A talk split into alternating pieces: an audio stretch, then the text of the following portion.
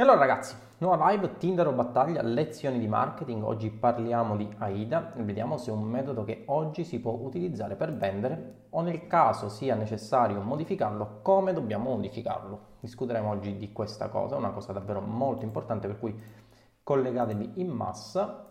Condivido la live sul canale Roybook e eh, cominciamo, aspettiamo che vi colleghiate. Nazareno, buongiorno, nel frattempo è il primo che si collega.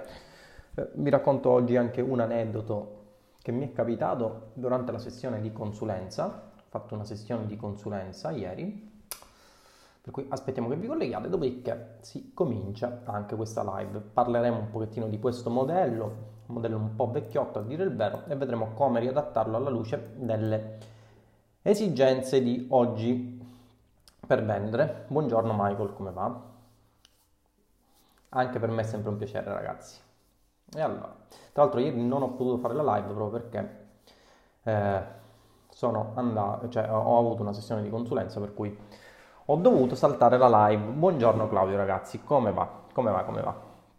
Allora aspettiamo qualche altro secondo, dopodiché iniziamo a parlare del modello AIDA e vediamo se oggi il modello AIDA funziona o se ci sono delle modifiche da fare a questo modello. Vediamo di capire cosa sia il modello AIDA, vediamo in cosa consiste e come poterlo adattare magari all'ambito dell'affiliate marketing, che è il nostro ambito principale, almeno il mio ambito principale, non so il vostro, ma comunque si può adattare anche ad altri business online. Essenzialmente stiamo parlando di principi, no? Non stiamo parlando di... Um, non stiamo parlando di qualcosa che è settorializzato. Buongiorno Elia, come va? Ok, ok, aspettiamo che vi colleghiate, spero che non ci sia qualche problema perché oggi ho la linea che non va molto bene, devo dire. Dopodiché iniziamo la nostra live, ok? Eh, tra l'altro, aspettando che si colleghi qualcuno, vi narro quello che mi è successo ieri. Ieri sessione di consulenza con un ragazzo che fa marketing, un ragazzo molto bravo devo dire, e fa marketing, ehm, è specializzato nel marketing di eh, palestre Ok? Questo ragazzo ha tante palestre, detiene mm, diciamo, fa marketing e consulenza per tantissime palestre di fitness, bodybuilding e cose del genere. Aveva un problema con una palestra che non riusciva assolutamente a far decollare. Ok? Buongiorno Peter, nel frattempo vedo che vi state collegando. Eh, aveva un problema con una palestra che non riusciva a far assolutamente decollare. Quindi riassumiamo, questo ragazzo è un marketer, un marketer molto bravo, molto giovane, ha chiesto una sessione di consulenza con me proprio perché non riusciva a far decollare il marketing di un'azienda, cioè di una palestra, ok? Una palestra che fa bodybuilding, fitness, eccetera, eccetera. Questa palestra si era impantanata sulla cosiddetta guerra del prezzo, ok? Essenzialmente in cosa consiste la guerra del prezzo? Eh, quando nel vostro business non c'è, o perlomeno non fate percepire quello che è un elemento differenziante rispetto ai competitor, e allora eh, ci si impantana sulla guerra del prezzo, per cui eh, non avendo un elemento differenziante si dice ok, allora io cerco di, eh, la, di offrire la mia prestazione a un prezzo che sia inferiore rispetto a quello dei competitor ed è la cazzata più grossa del mondo perché inserendosi all'interno della guerra del prezzo ci sarà sempre qualcuno che offre il vostro servizio a un prezzo inferiore. Ok? Buongiorno Gaetano a un prezzo inferiore. Per cui essenzialmente ehm, questa palestra non riusciva a venire fuori da questo pantano. Ok? Quindi aveva iniziato una battaglia sulla guerra dei prezzi era, um, diciamo, era arrivato a un, un, punto bassissimo, nel senso che eh, si offrivano degli abbonamenti a 15 euro al mese, ok? E non si riusciva più a venirne fuori. Questo ragazzo ha deciso di fare una sessione di consulenza uh, strategica con me proprio perché non riusciva a capire come poter sistemare la cosa. Tra l'altro, parlando con questo ragazzo, mi disse che il proprietario di questa palestra ehm, abbiamo parlato un pochino della situazione, il proprietario di questa palestra è un libro professionista, mi diceva che eh, praticamente eh, tutto il giorno non fa altro che passarlo delega diciamo delle persone per la gestione della palestra, questa persona fa il libro professionista per cui non aveva assolutamente tempo eh, di gestire la palestra. Andando a guardare un po' quello che era la, il profilo di questa persona, ho visto che questa persona praticamente era immensa, nel senso che era grossissima, aveva dei bicipiti enormi, eccetera, eccetera. Allora, eh, chiedendo a questo ragazzo mh, mm, che gestiva, ripeto, la sessione di marketing di questa palestra, come facesse questa persona a essere così in forma dal punto di vista fisico, il ragazzo mi disse che essenzialmente mm, questa persona era nottambula, ok? Quindi cosa succedeva? Che questo proprietario di questa palestra era nottambulo, per cui la notte, non riuscendo a chiudere occhio, eh, faceva palestra. Okay? Facendo palestra aveva avuto questo fisico enorme. Da qui è scoccata la scintilla.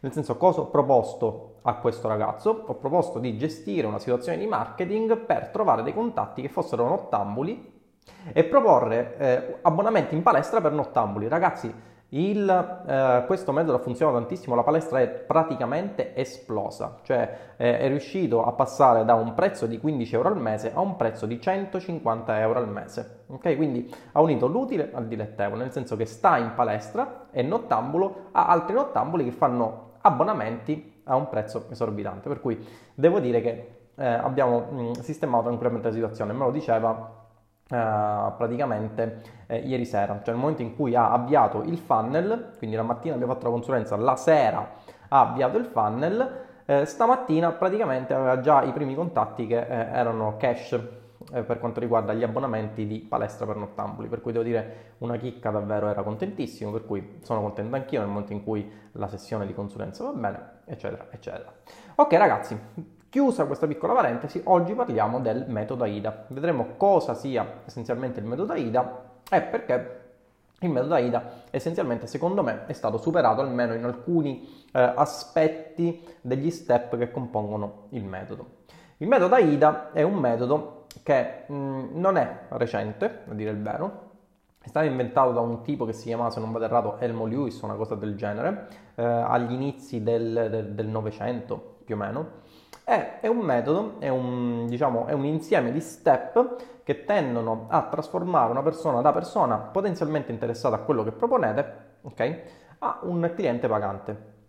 AIDA appunto è un acronimo, che eh, acronimo significa uh, un insieme di lettere che formano, ogni lettera forma, eh, è l'inizio di una parola, ehm, e sono l'acronimo, eh, tra l'altro mh, acronimo che funziona sia in italiano che in inglese, eh, di attenzione, interesse, desiderio ed azione ovvero in inglese uh, action, interest, desire, eh, ehm, attenzione, quindi attention, uh, interest, desire, action. Ok? In cosa consiste il metodo AIDA? Vediamo di chiarirlo prima in maniera teorica e poi magari con qualche esempio anche che ha a che fare con le affiliazioni. Ok? Il metodo AIDA si basa su questi presupposti. Guidiamo l'utente, buongiorno Massimiliano, Guidiamo l'utente attraverso una serie di step psicologici che lo trasformano da una persona che è curiosa di quello che andiamo a offrire a una persona che è desiderosa di avere il nostro bene o servizio. Okay? Questo modello secondo me ha qualche uh, problema proprio per una serie di motivi che ora vi uh, dirò. Tra l'altro è un modello che ho applicato, si applica dappertutto, si applica anche nell'affiliate marketing, se voi siete degli affiliati potete tranquillamente utilizzarlo, ora vedremo come si utilizza, ok? e, ehm, e vedremo perché questo modello è superato. Allora, il primo step è attenzione. La prima cosa che noi dobbiamo fare nel momento in cui abbiamo una strategia di marketing che sia finalizzata ovviamente a vendere qualcosa è quello di attirare l'attenzione di, di persone in target e questo mi sembra logico, no? Ma come si attira l'attenzione di persone in target? Questo è il vero punto di domanda che ci si deve porre quando si applica una strategia di marketing. E allora supponiamo, buongiorno Federico, come va? Supponiamo che eh, noi siamo degli affiliati e supponiamo che noi stiamo andando a vendere un prodotto. Faccio un esempio qualsiasi. Roybook M, okay? il corso sull'online marketing, affiliate marketing e molto altro ancora. E allora cosa si fa? Non si va a proporre direttamente il corso, perché nel momento in cui vado a proporre direttamente il corso non faccio scattare l'attenzione da parte di quelle persone, ovvero Potrei far passare, potrei far scattare l'attenzione da parte di persone, ma non so, non, intanto non è un'attenzione ehm, che desta curiosità. La curiosità è l'elemento essenziale che eh, serve ad attirare persone all'interno del vostro funnel. La curiosità deve essere uno stimolo che spinge le persone a entrare all'interno del vostro funnel. Eh, vi faccio un esempio banale. Eh, nel momento in cui vado a vendere eh, una macchina fotografica, per esempio, eh, quando vado a fare la mia inserzione, non dirò che vendo una macchina fotografica, ma dirò che eh, ovviamente mi rivolgo al target dei fotografi, per esempio, e dirò che ehm, e, mm, vediamo come posso realizzare l'inserzione. Dirò che ehm, uh, questa inserzione risolve quattro problemi ben, anzi tre problemi ben definiti per tutti i fotografi. Con il mio prodotto, senza dire cosa sia, riuscirai a realizzare foto in pochi minuti senza, al, senza uh, non lo so, mm, riuscire a realizzare foto uh, in maniera veloce e pratica. Col mio prodotto riuscirai ad evitare mm, problemi di post produzione, per esempio. Con il mio prodotto avrai a disposizione, per esempio, una serie di vantaggi tra i quali il poter, per esempio, eh, realizzare tantissime foto in pochi minuti. Ok? Ora vi sto facendo un esempio banale tanto per farvi capire di che cosa si tratta. Uh, questa è una fesseria che ho inventato in questo momento, ma vi fa capire già l'inizio del funnel di AIDA, no? Non sono andato a, a proporre all'utente direttamente la mia fotocamera o macchina fotografica, quello che sia il corso. Sono andato a proporre all'utente qualcosa che desta l'attenzione dell'utente, desta la curiosità dell'utente perché all'interno della mia inserzione, buongiorno Adam, come va? Grandissimo all'interno della mia inserzione vado a proporre qualcosa che risolve il problema di quella persona, ma non vado a dire di cosa si tratta. Questo desta una curiosità fortissima. Ragazzi, la curiosità è uno degli elementi essenziali del genere umano. Se voi ehm, fate attenzione a tutto quello che è successo, tantissime cose, tantissime azioni di marketing si basano sulla curiosità. Ad esempio, classico esempio che mm, di azione di marketing che si è basato sulla curiosità è il Grande Fratello, no? Il Grande Fratello è l'esempio principale eh, della, ehm, diciamo della curiosità. No? Si crea una trasmissione televisiva all'interno della quale si curiosa, si va a curiosare eh, in una casa in cui ci sono persone, VIP più o meno, eccetera, eccetera. Ok, quindi la curiosità deve essere l'elemento essenziale del primo step del funnel di AIDA. Ok? A questo punto eh, le persone cliccano l'inserzione, hm, ma eh, arrivano al secondo step, che è eh, l'interesse. Quindi attenzione, interesse, desiderio e azione. All'interno di questo step io vado a proporre dei punti salienti della mia fotocamera o del mio corso o di quello che è, ok? E che eh, cerchino di far leva sulla parte emotiva, vi ricordo parte emotiva e non razionale, perché nel momento in cui subentra la parte razionale, vi ricordo, come vi ho detto in altre live, che l'utente inizia a pensare, a riflettere se acquistare il prodotto o no e nel 90% dei casi non acquista, per cui dovete far leva sulla parte emotiva. Come si parleva sulla parte emotiva ne ho già parlato in precedenti live, ho parlato della live sul copywriting, quindi entrare in empatia con l'utente però contemporaneamente restando superiori rispetto a quella che è la situazione dell'utente. Okay, questo si applica in qualsiasi cosa, dalla vendita di un prodotto, di un prodottino, alla mm, vendita di beni o servizi. Okay? Quindi siamo nella fase di interesse. Stimolare contemporaneamente nella parte successiva il desiderio all'acquisto, ad esempio, non lo so, attraverso azioni di urgency. Andiamo a mettere fretta all'utente, diciamo che quel prodotto eh, sarà in vendita eh, ad esempio per tre giorni, questo è quello che accade eh, soprattutto in molte fasi di lancio di infoprodotti, no? Si dice che il, l'infoprodotto magari è disponibile per tre giorni, dopodiché si chiude il, la vendita e eh, chi si è visto si è visto. Oppure si utilizzano trigger di scarcity si dice che magari dopo aver venduto il prodotto a 100 persone il prodotto viene chiuso e si, la vendita del prodotto viene chiusa per cui non si può assolutamente acquistare il prodotto. Per cui siamo passati dalla fase di attenzione alla fase di interesse, alla fase di desiderio, ok? L'utente desidera quel prodotto perché quel prodotto è disponibile in quantità limitata o perché magari quel prodotto è disponibile solamente per poco tempo o per una serie di altri stimoli eh, che qui magari non vi sto a elencare, ce ne sono una miriade che, sui quali potete far leva con un ottimo copywriting. Tra l'altro ieri mi hanno bacchettato, non vi dico chi, dicendo che hanno visto la mia live io ho detto copywriting, effettivamente avete ragione, si dice copywriting, la W, la W non si dovrebbe sentire. Quindi siamo nella fase di eh, desiderio, e dalla fase di desiderio si passa alla fase di azione, fase di azione che si dovrebbe in teoria concretizzare con la vendita del vostro prodotto, bene o servizio. Ok? Questo è il modello AIDA che molto spesso uh, tende a identificarsi con il modello del funnel, no? quello che eh, viene definito appunto l'imbuto nella parte alta o eh, tofu, detta tofu, top of funnel, abbiamo le persone che eh, potenzialmente eh, hanno uh, la nostra, cioè abbiamo l'attenzione di quelle persone. Nella parte media, eh, il MOFU, middle of funnel, abbiamo essenzialmente eh, la parte di interesse e desiderio. Nella parte bassa, nel BOFU, bottom of funnel, abbiamo la parte finale di persone che attraverso questa scrematura sono arrivate a, a, trasformarsi da persone interessate al nostro prodotto a, a clienti veri e propri paganti. Ok? Questo metodo è un metodo che si può utilizzare, ma è un metodo che secondo me e secondo anche altre persone, molto più autorevoli di me devo dire, eh, ha qualche piccolo problema. Qual è il problema del metodo AIDA? Il problema del metodo AIDA è che la pubblicità essenzialmente non può in alcun modo um, obbligare all'azione, ok? Per cui concettualmente il metodo AIDA, per cui devo mh, fare attenzione all'utente, devo eh, indurre interesse, desiderio e poi lo devo indurre all'azione, quest'ultima parte è una parte che è un po' deficitaria, nel senso che eh, noi possiamo attraverso le azioni di marketing eh, far leva sui sentimenti delle persone e cercare di indurli all'azione, ma non possiamo in alcun modo indurli all'azione, possiamo cercare di indurli, ma non indurli. Come vedete eh, la differenza è piccola, ma esiste. Ok? E allora questo modello funziona oggi? Allora questo modello in via del tutto teorica può funzionare, ehm, è stato sostituito nella, nelle, negli ultimi due step da altri due step che essenzialmente eh, tendono un po' a sistemare, a correggere il modello. Eh, quali sono questi step? Matteo, cosa ne pensi dell'aumento di CPM per gli annunci clickbait? Come si può ovviare a questo problema generando comunque curiosità, sempre per prodottini in affiliazione?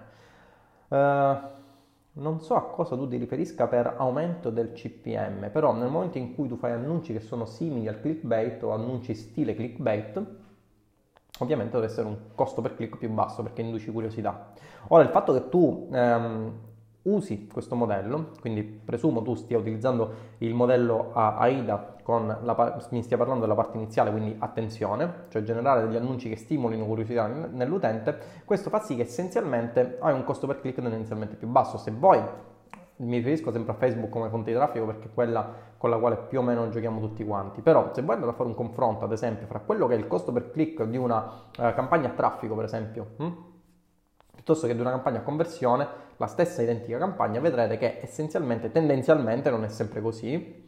Eh, proprio questo è il caso che mi dici tu, Matteo, delle campagne clickbait, tra virgolette, eh, è un'eccezione alla regola, però se voi andate a esporre quello che è il vostro prodotto e fate una campagna a traffico, una campagna a conversione, vedrete che la campagna a traffico ha un costo per click molto più basso della campagna a conversione.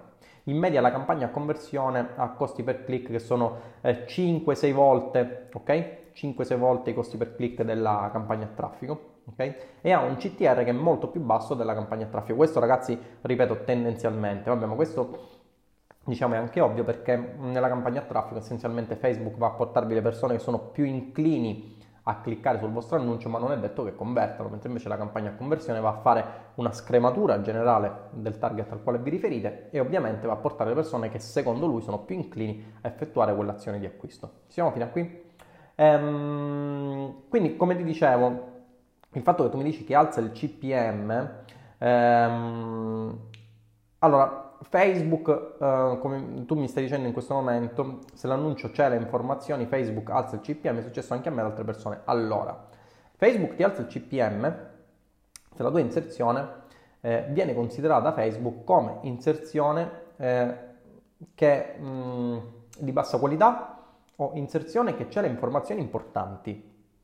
Su questa cosa ti invito ovviamente a fare i tuoi test, nel senso che eh, Facebook ovviamente come qualsiasi altro meccanismo uh, di, eh, di, piattaforma inserzioni ovviamente ha le sue regole, però eh, anche a me è capitato, questo te lo confesso, ma se tu riesci a trovare un copy che permetta diciamo di stimolare l'attenzione nel contempo passando eh, quelle che sono le restrizioni dell'algoritmo, problemi assolutamente non ne hai. Come si fa questa cosa? Vai a crearti più gruppi di annunci, più gruppi di inserzioni, scusami, gruppi di annunci. Eh, ho la testa ancora su Google Ads perché stamattina ho iniziato una campagna su Google Ads, per cui là si parla di mh, gruppi di annunci, qua su Facebook invece si parla di gruppi di inserzioni, ok? Però se tu ti vai a creare mh, più gruppi di inserzioni, più adset eh, per ciascun asset vai a inserire un'inserzione e quella inserzione eh, sarà un'inserzione che varia rispetto alle altre inserzioni unicamente per il copy, lasciando inalterato quello che è il pubblico, il bidding, eh, l'immagine, la call to action, eccetera, eccetera, eh, vai a capire subito quello che Facebook considera come inserzione fuorviante o eh, inserzione eh, che è diciamo clickbait tra virgolette, ok? Per cui vai a staccare gli adset che Facebook ritiene di bassa qualità, vai a mantenere gli adset che pur generando curiosità nell'utente, ok? Eh, permettano di passare il check di Facebook, ok? Massimiliano, buongiorno, nel frattempo si è collegato anche Massimiliano. Quindi ragazzi, come vi dicevo, questo modello essenzialmente è stato superato. Eh, da che cosa è stato superato? Da molti marketer è stato considerato eh, un modello eccessivamente semplice, un modello che non tiene conto di eh, determinate esigenze del cliente, eh, un modello abbastanza sempliciotto e ingenuo e soprattutto nelle parti finali, ovvero desiderio d'azione, è stato totalmente sostituito. C'è stata una persona che si chiama eh, Christian Betancourt, se non vado errato, che nel, agli inizi degli anni 2000, 2004, 2005, ora non ricordo, ha rielaborato quello che è il modello di AIDA, ok? E l'ha modificato soprattutto negli ultimi due step per tenere appunto conto del fatto che il modello di AIDA, così per come è stato proposto, era un modello eccessivamente semplice e, e non, eh, uh, diciamo, non uh, finalizzato a quello che è eh, la customer care dell'utente. Ok? E allora come è stato modificato? Buongiorno Toti, come va? Tutto a posto? Buongiorno Gabriele, grande Toti. Allora, come è stato modificato questo modello? È stato modificato nelle ultime due parti, andando a modificare quella che è la parte di interesse e la parte di azione, con altre due parti che sono essenzialmente il soddisfacimento del bisogno dell'utente e un'altra parte che è essenzialmente la soddisfazione dell'utente. Ok? Quindi il modello di AIDA che prevedeva attenzione, interesse, desiderio ed azione è stato modificato con attenzione, interesse, soddisfazione del bisogno ehm, soddisfazione del cliente. Okay? Questo anche eh, per cercare un pochettino di capire, analizzare qual era ehm, soddisf- il modello di soddisfazione che massimizzasse, il modello che massimizzasse essenzialmente la soddisfazione dell'utente. Quindi come vedete questo modello è stato un pochino modificato. Questo se ci pensate è giusto perché soprattutto nell'ottica di oggi no? abbiamo fatto delle live in cui abbiamo parlato che Facebook si sta sempre più spostando. Ah, tra l'altro vi dico una cosa, ehm, si era detto che dal 3 dicembre Facebook avrebbe modificato pesantemente i suoi adset, eh, scusate, i suoi ad account, eh, per far sì che ogni ad account funzionasse sulla base di un determinato dominio. A me questa cosa, ma ripeto, a me questa cosa non è successa. Ho fatto un test per eh, creare un nuovo ad account e non mi è chiesto assolutamente eh, nessun dominio sul quale funzionare.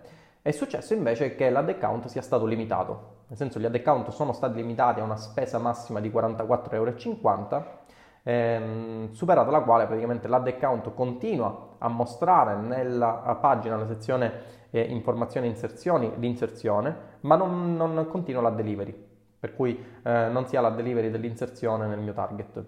Eh, questa è una cosa che un po' mi ha lasciato sorpreso perché se non vado errato inizialmente si parlava di un limite di 400 euro al giorno, se non vado errato Ora pare, pare, che questo limite sia stato abbassato a 44,50 euro, almeno stando a quelli che sono i miei test ovviamente, poi magari eh, voi nei commenti sappiatemi dire se eh, questo test e questi numeri sono da voi confermati. Eh, e come vi dicevo, eh, c'è sta- non c'è questa limitazione in termini di dominio. Per fare eh, sempre questo test per capire se sia stata questa limitazione in termini di dominio su Facebook, quello che ho fatto è stato di utilizzare due domini diversi all'interno del mio ad account nuovo creato dopo il 3 dicembre e ho visto che tranquillamente girano senza problemi, per cui ho questa faccenda in rollout per cui su alcuni ad account, anzi fatemi sapere assolutamente se voi avete esperienze diverse perché sarà utile confrontarci per capire eh, se questa faccenda diciamo sia stata affrontata da Facebook oppure no. Tra l'altro vi faccio notare anche una cosa, il fatto che un ad account, un singolo ad account eh, debba essere utilizzato per un singolo sito web, se non vado errato, eh, faceva parte delle policy di Facebook. Ok? Faceva parte delle policy di Facebook, cioè tu nel momento in cui ti creavi un ad account dovevi obbligatoriamente utilizzarlo con un solo dominio. Questa era una regola che se non vado errato era stata scritta, ma non era applicata da nessuno, nel senso che Facebook te lo diceva, ma poi ci passava un po' sopra. Ora pare che dal 3 dicembre le cose siano state modificate, io non ho contezza, ripeto, in base a quelli che sono i miei test, eh, del fatto che ogni ad account debba essere obbligatoriamente correlato a un singolo sito web, ovvero che ti richiedono il, il dominio sul quale fare pubblicità. Si era detta questa cosa dal 3 dicembre, a me sugli ad account nuovi non è successo, anzi fatemi sapere voi eh, come la pensate. Ok, nel frattempo si è collegato Vincenzo, eh, vado a vedere se c'è qualche domandina. Ok, ovviamente, tra l'altro non so se avete visto che Facebook da stamattina ha un po' sbarellato, molti eh, mi hanno scritto preoccupati che gli avevano bannato l'ad account, no ragazzi è Facebook che fa prendere i soliti infarti. Quello che è successo stamattina essenzialmente, tra l'altro stavo registrando, vi dico pure questa cosa, stavo registrando una lezione del nuovo videocorso che sto realizzando. Ovviamente la prima volta che ho realizzato, la, l'avevo realizzata perfet, a perfetta regola d'arte questa lezione, vado a risentirla e ovviamente avevo staccato il microfono, per cui eh, ho scelto di non diventare ateo e registrare nuovamente la lezione e ovviamente nel momento in cui mostravo la fase di realizzazione e di inserzione, quello che è successo è che Facebook mi ha detto che non c'erano pagine eh, accessibili dal mio account. Ovviamente è entrato questo bug proprio nel momento stesso della legge di Murphy, eh, la legge di Murphy. È entrato nel momento stesso in cui stavo realizzando uh, la lezione. Ma va bene, scusiamo Marco, non c'è nessun problema da questo punto di vista. Per cui ragazzi, cosa vi dicevo? Eh, mi sono un po' perso. Ah sì, vi stavo dicendo che appunto il modello di AIDA è stato superato da questo nuovo modello che nelle parti finali ha inserito il soddisfacimento del bisogno e ehm, la soddisfazione dell'utente e questo va di pari passo con quelle che sono le ultime tendenze anche di Facebook, come vi dicevo, no? il fatto che Facebook tenda Uh, in questo periodo a prediligere sempre di più quelli che sono i business basati su un brand, sulla, sul riconoscimento univoco di un marchio, piuttosto che eh, sul business mordi e fuggi, no? quello che fanno tantissimi affiliati, creano una classica paginetta, tra l'altro eh, anche il creare la classica paginetta per fare affiliazioni oggi è un qualcosa che dà problemi, nel senso se voi provate a creare la classica paginetta eh, senza fan, eh, senza nessun contenuto e provate a fare un'inserzione, vi succede ragazzi un finimondo, non so se voi avete provato a fare una cosa del genere, io all'interno dei miei test in continuazione vado a fare questi test. Quello che mi è successo è totalmente un blocco del profilo, ehm, richiesta eh, di sblocco del pagamento, eh, pagina che in continuazione viene resa pubblicata, non pubblicata, eccetera, eccetera, fino al totale blocco della pagina che viene totalmente non pubblicata e il profilo ha una serie di eh, problemi gravissimi. Per cui anche da questo punto di vista, come vedete, eh, Facebook si sta sempre più dirigendo verso quello che è il business vero e proprio, quindi non il business morti e fuggi, ma il business eh, al cui interno si riconosce un brand che ha un trust. Ok? Tra l'altro il trust è, è la parte centrale del nuovo modello di AIDA. Hm? Quindi soddisfazione del bisogno, eh, scusate, fiducia e eh, soddisfazione del bisogno. La fiducia è, un elemento essenziale all'interno della nuova strategia post modella AIDA. È un elemento essenziale proprio perché con la fiducia dell'utente riusciamo a multiconvertirlo. Okay? Ora voi mi direte sì, ma io come faccio a convertire un utente, multiconvertirlo quando sono eh, un affiliato?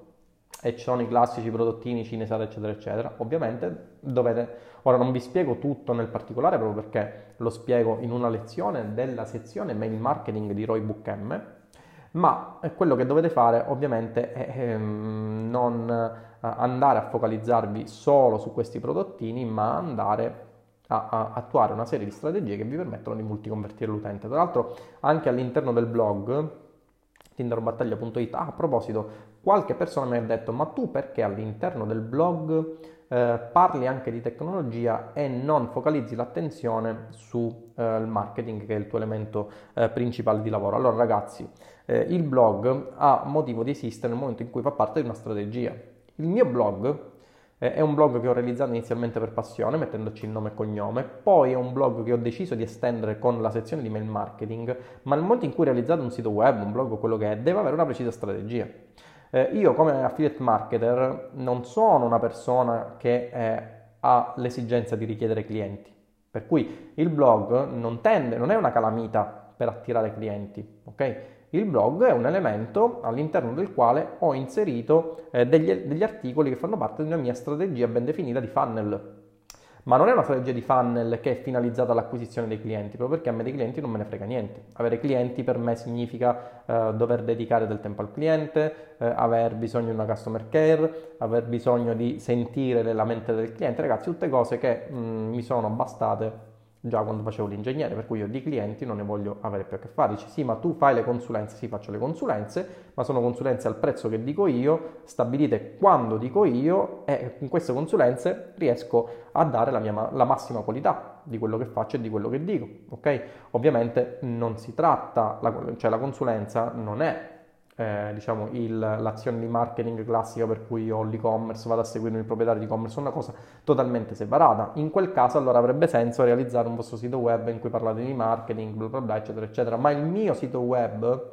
eh, non, non è finalizzato ad avere clienti, nel senso tradizionale del termine. Il mio sito web, soprattutto la parte sul web marketing, è finalizzata a degli step ben definiti del mio processo di funnel, per cui non ha senso non aveva anche in ottica SEO, visto che lo ottimizzo in ottica SEO, diciamo eh, tinderobattaglia.it già aveva un suo trust agli occhi di Google, era inutile, anche volendo posizionare degli articoli in ottica SEO, eh, andare un po' diciamo a crearsi un nuovo dominio, perché è un dominio giovane, ha meno trust agli occhi di Google e tutta una serie di motivi, ok? Ma in ogni caso non avrebbe avuto senso per me andarmi a creare un blog nuovo, proprio perché andare a creare un blog nuovo... Eh, avrebbe implicato tutta una serie di necessità che in quel momento non, non avevo il fatto di creare un blog dedicato solamente al web marketing per ottenere nuovi clienti, non me ne frega nulla.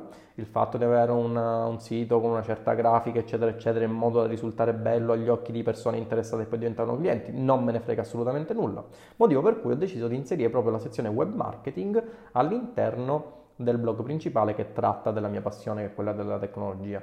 Molti infatti mi dicono sì, ma io non riesco magari ad arrivare alla sezione web marketing. È vero, ma tu non ci devi arrivare alla sezione web marketing, ovvero ci si arriva in maniera alquanto facile in realtà. Cioè se voi andate nel blog, ci vado ora in questo momento, vedrete che in home page sono degli articoli di tecnologia, molte persone rimangono sconvolte perché mi vedono sulla live, allora vanno a cercare di andare battaglia su Google e trovano recensioni di smartphone, telefonini, ma, ma io chi, chi, cazzo ho trovato? No, eh, sono sempre io, per cui non vi preoccupate, è che eh, ovviamente il mio sito web non, non, non, ha lo scopo di attirare clienti, in realtà se eh, riuscite a, a, guardare per tre secondi un po' quella che è la struttura del sito web, vedrete che eh, mia moglie mi chiama in live, scusate un attimo, ora ovviamente so che mi dimenticherò ciò di cui, ciò di cui parlo, come vi dicevo, nella parte principale c'è la parte che riguarda le recensioni di smartphone, nella Uh, menu c'è anche una sezione dedicata al web marketing, in realtà è abbastanza facile da trovare,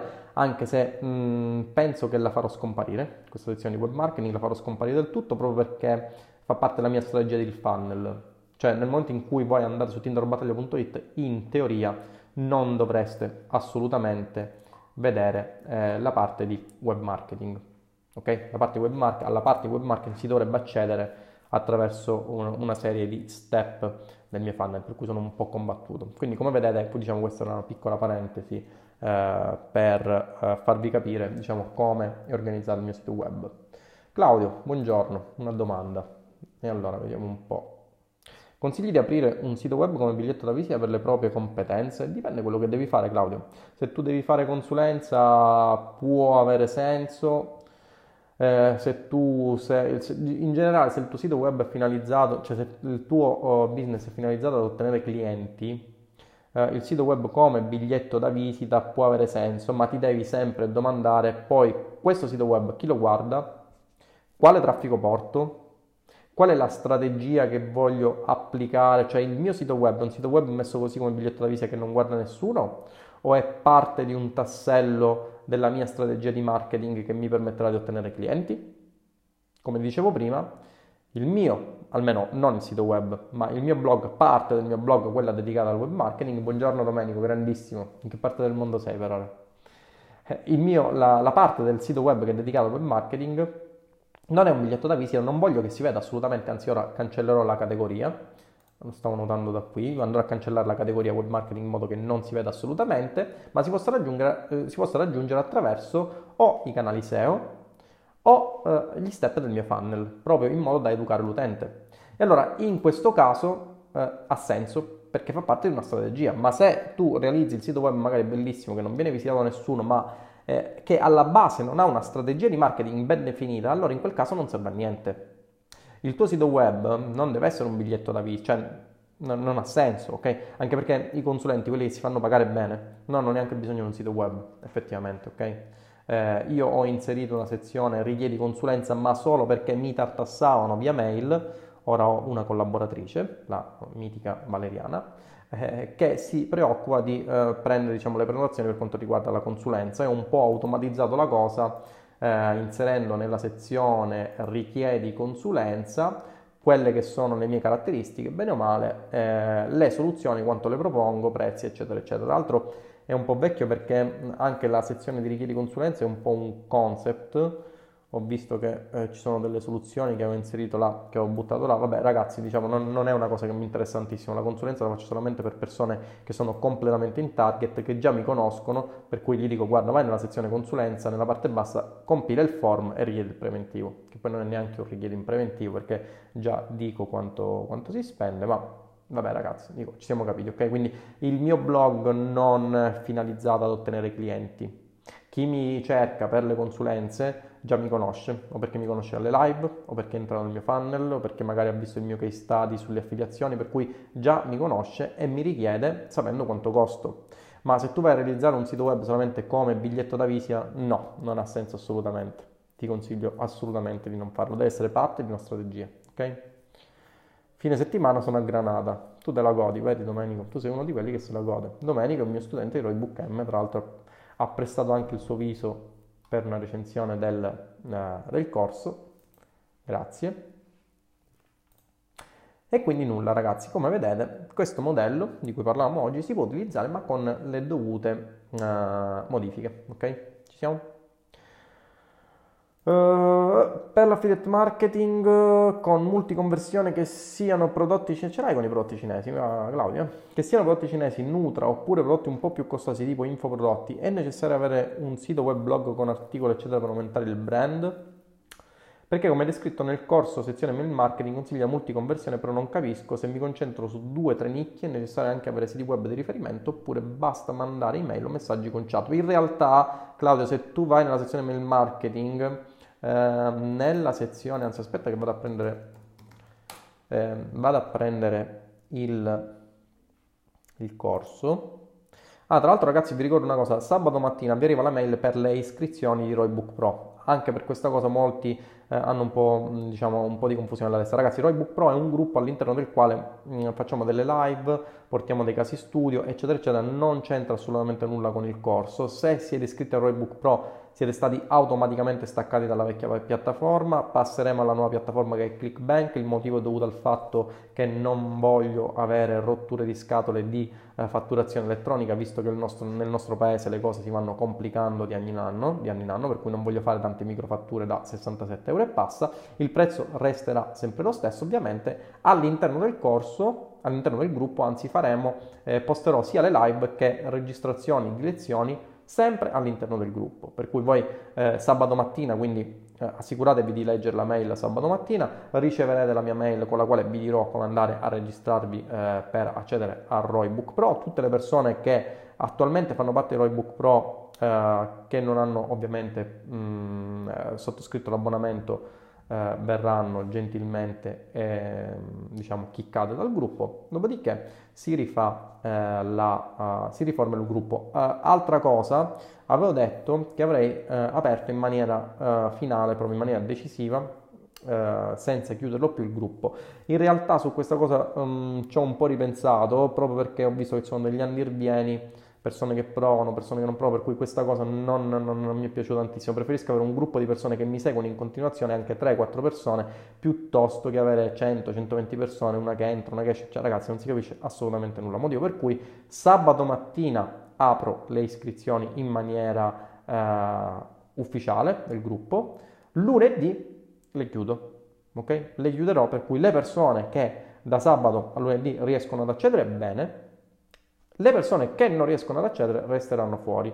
Mm, non so quando le, le, riaprirò, non so se le riaprirò, l'ultima volta le ho riaperte circa eh, 4-5 mesi dopo, se non vado errato, ma preferisco avere poche persone che mi seguono piuttosto che molte persone che magari non riescono a stare dietro i, te- eh, i temi che tratto. Molti mi hanno detto che siano iscritti così per curiosità, ma non riuscivano a seguire tutte le lezioni che postavo proprio perché ce ne sono molte. Ah, tra l'altro tutte le lezioni eh, del, del corso che erano sulla vecchia piattaforma ora le inserirò direttamente nel gruppo proprio perché eh, molti mi hanno detto che eh, gli veniva più facile andare a guardare i video sul gruppo piuttosto che sulla piattaforma perché dovevano andare sul, sul browser piuttosto che sull'applicazione di Facebook, quindi tutta, per tutta questa serie di motivi cercherò di migliorare il servizio, okay? per cui si ritornerà all'interno del gruppo, eh, ci sarà un pagamento che sarà effettuato con Clickbank piuttosto che con la vecchia piattaforma in modo tale che poi eh, io faccia un'unica fattura, tra l'altro estera a Clickbank e non debba assolutamente fare fattura elettronica che mi ha assolutamente, ragazzi, vi giuro, è un odio questa cosa della fattura elettronica che mi bolle il sangue perché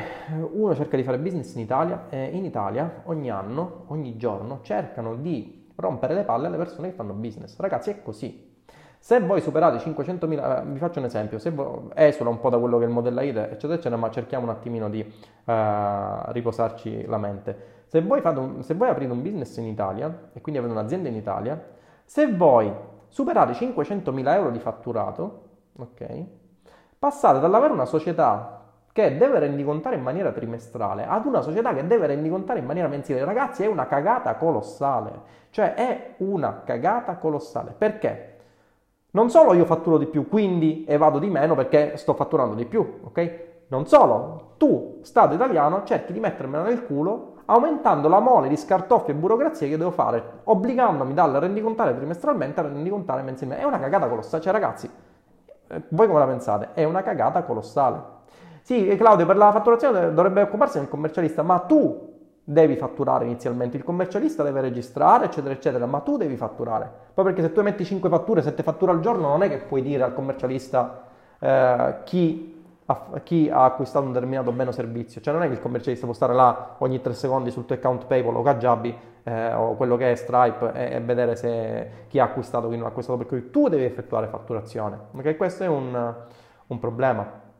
Questo ragazzi è un, una rottura di palle unica. So che dal 2020 dovrebbe anche essere estesa al resto, eh, all'estero, però se ci pensate è una rottura di palle unica, nel senso chi vuole fare business è costretto obbligatoriamente dallo Stato italiano ad emigrare, proprio perché gli, gli mettono una mole di scartoffie e burocrazia tale per cui la mattina un imprenditore, piuttosto che pensare al suo business, aumentare il suo business e, e scalarlo, deve pensare alla burocrazia. Devo pensare a fare fattura, devo pensare che a gennaio sarà la fatturazione elettronica, devo pensare a staccarvi da Roybook Pro perché altrimenti poi eh, il sistema emette una fatturazione fisica. Eh, se tra l'altro, se non vado errato, questo me lo spiegava l'altro ieri Jacopo, non so se, si, se l'abbia recepito bene, però ho un determinato eh, numero di giorni dal, dal, dal, ricevimento del pagamento per emettere fattura, dopodiché c'è una sanzione. Cioè ragazzi è una cosa che non... non Infatti io e Davide stiamo pensando di emigrare da questo paese perché è un paese che assolutamente non ti mette nelle condizioni di fare business. Cioè, eh, un inter- vedevo un video di un, di un deputato che eh, si ribellava a questa fattura, a questa fatturazione elettronica, dicendo che chi ha ideato questo congegno cervellotico essenzialmente nella sua vita non ha mai messo fattura, cosa che mi trova totalmente d'accordo ragazzi perché è una cosa totalmente cervellotica. La risposta del direttore, non mi ricordo di che cosa, Uh, comunque di un direttore responsabile di questa cosa è stata, eh vabbè, ma tanto chi evade non fa fattura, per cui non si crea il problema. Cioè, ragazzi, che cazzo di risposta è? Uno Stato che dovrebbe agevolare l'imprenditore, ok? Gliela mette nel di dietro aumentando le sue scartoffie burocratiche. E la risposta alla mole di aumento di burocrazia che tende a soffocare l'imprenditoria italiana è questo. Tanto chi evade non fa fatturazione, quindi non si deve preoccupare della fatturazione elettronica. Che cazzo di risposta? No, davvero ragazzi, non, non, scusate, è un piccolo sfogo, ma non, non, si può andare avanti così, assolutamente. Non si può andare avanti assolutamente. Vediamo un po' le domande, sono domande circa quello che è la live di oggi. E io perché sono in Spagna? Eh vabbè, tu sei in, in tutto il mondo contemporaneamente, cioè ogni giorno io ti in posti diversi, caro Domenico. Siamo indietro anni luce su certe cose, purtroppo, soprattutto mentalità, è vero. Se questa nazione non si, vuole, non si risolleva, Ragazzi, a me non piace fare politica, ma se questa nazione non si risolleva, il motivo è dovuto al fatto che eh, la burocrazia è asfissiante e si tutela la vera casta che è quella della burocrazia, dirigenti di apparati burocratici, eccetera, eccetera. Ok, questo è il problema, ragazzi, è questo. Perché se si snellisse e ogni volta che si, si tendono a fare delle leggi che hanno come idea quella di snellire la burocrazia, soprattutto per le partite IVA imprenditori, non fanno altro che aumentare la mole di, di materiale. Vi faccio un esempio della, della mia professione di ingegnere. No? Nella mia professione di ingegnere, eh, nel momento in cui si doveva realizzare una, ad esempio una suddivisione di tramezzi, all'interno di una casa si realizzava quello che era il cosiddetto articolo 32 della regione Sicilia, con cui si faceva un disegnino, essenzialmente una piccola relazione, si depositava, fine, facevi la uh, tua suddivisione dei tramezzi. No. Ora la regione siciliana ha recepito in maniera asfissiante quella che è la normativa nazionale e come l'ha recepita? Eh, nel momento in cui voi volete fare una suddivisione dei tramezzi, ora qua si crea, eh, dovete compilare un modulo che è una piccola enciclopedia e per ognuna di queste voci del modulo voi siete responsabili civilmente e penalmente di quello che fate, che è una cagata. E questo nell'ottica della semplificazione, ma di che cosa stiamo parlando? Cioè, non, non ha assolutamente senso, dai. Uh, il giorno stesso va comunicato, ecco Marco, vedi tu uh, mi uh, aumenti la mia preoccupazione, Vabbè, ma di questa cosa poi delegherò la mia assistente. Infatti stiamo pensando se nel 2019 andare all'estero perché aprire una SRL o SRLS qui in Italia è veramente un passo non da poco, esattamente. Dal 2020 anche lo scontrino elettronico. Ecco, vedi Marco, tu ti ringrazio perché hai contribuito a deprimere la mia giornata per la burocrazia di oggi. Per cui capite ragazzi, questa è la situazione.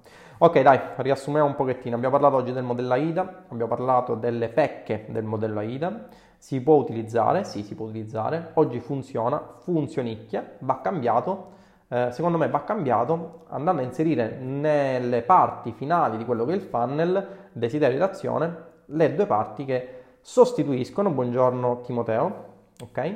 Eh, vanno a sostituire quello che è il modello AIDA, ovvero fiducia nel brand e eh, soddisfazione del cliente. Ok, queste sono le due parti che secondo me vanno a completare quello che è il funnel eh, di eh, acquisizione di clienti, quindi il funnel di vendita. Ok, se avete delle domande fatele. Siamo alle 12.45, abbiamo anche oggi trascorso 45 minuti. Ah ragazzi, se volete eh, fare qualche live in particolare, scrivetemelo mandatemi un messaggio magari nella pagina privata. E tra l'altro il, mess- il chatbot ha um, la pagina il chatbot, per cui vi ritroverete a parlare con uh, il chatbot. Però voi scrivetelo, uh, non lo so, magari mandatemi una mail, sarebbe interessante, mandatemi una mail, mandate una mail a marketing-tindarobattaglia.it e ditemi di cosa vorreste parlare nella live. Tra l'altro vi, do, vi ricordo anche che questo video sarà inserito all'interno del canale YouTube, ok? Con il quale potrete rivedere tutte le live. Il canale YouTube è questo, ora ve lo scrivo. Ok? È questo, per cui voi andate a cliccare direttamente sul link e vi, in automatico vi chiede se volete iscrivervi, ovviamente voi dite di sì e potrete rivedere tutte le live. Sto anche un po' pianificando la cosa per quanto riguarda il podcast. Eh, ammetto che eh, non sono un esperto di podcast, per cui mi voglio un po' informare circa quello che è il podcast, come può funzionare la cosa, ehm, se la cosa mi prende troppo tempo, altrimenti delegherò sempre la mia assistente di realizzare il podcast. Anzi, se qualcuno di voi è esperto di podcast, magari mi faccia sapere qualche cosa, così mi dia qualche dritta circa i software da utilizzare, eccetera, eccetera. Dovrei farlo su Google, ma mi secco assolutamente. Visto che c'è qualche piattaforma che permette di farlo tipo Spreaker o roba simile, eh, mi ripropongo appunto di fare il podcast in modo tale che eh, chi magari eh, è un pendolare, va in treno piuttosto che in macchina e non può assolutamente vedere il video, eh, senta queste lezioni tramite podcast. Ok? Buongiorno Nicola, come va? Quindi registratevi al canale YouTube, eh, sono anche indeciso se fare un canale Telegram per dire la verità. Eh, Telegram è un, canale, è, una, una diciamo, è un mezzo di comunicazione che mi ispira tantissimo. Ehm, mi è piaciuto, ma sono indeciso se farlo. Per cui, ragazzi, questa è la situazione. AIDA, attenzione, interesse, desiderio, azione. Oggi, attenzione, interesse, fiducia soddisfazione. Applicate questi step e non me ne pentirete. Ok, vi ringrazio per aver visto questa live, vi do appuntamento alla prossima live. Proponete gli argomenti della live. Ciao!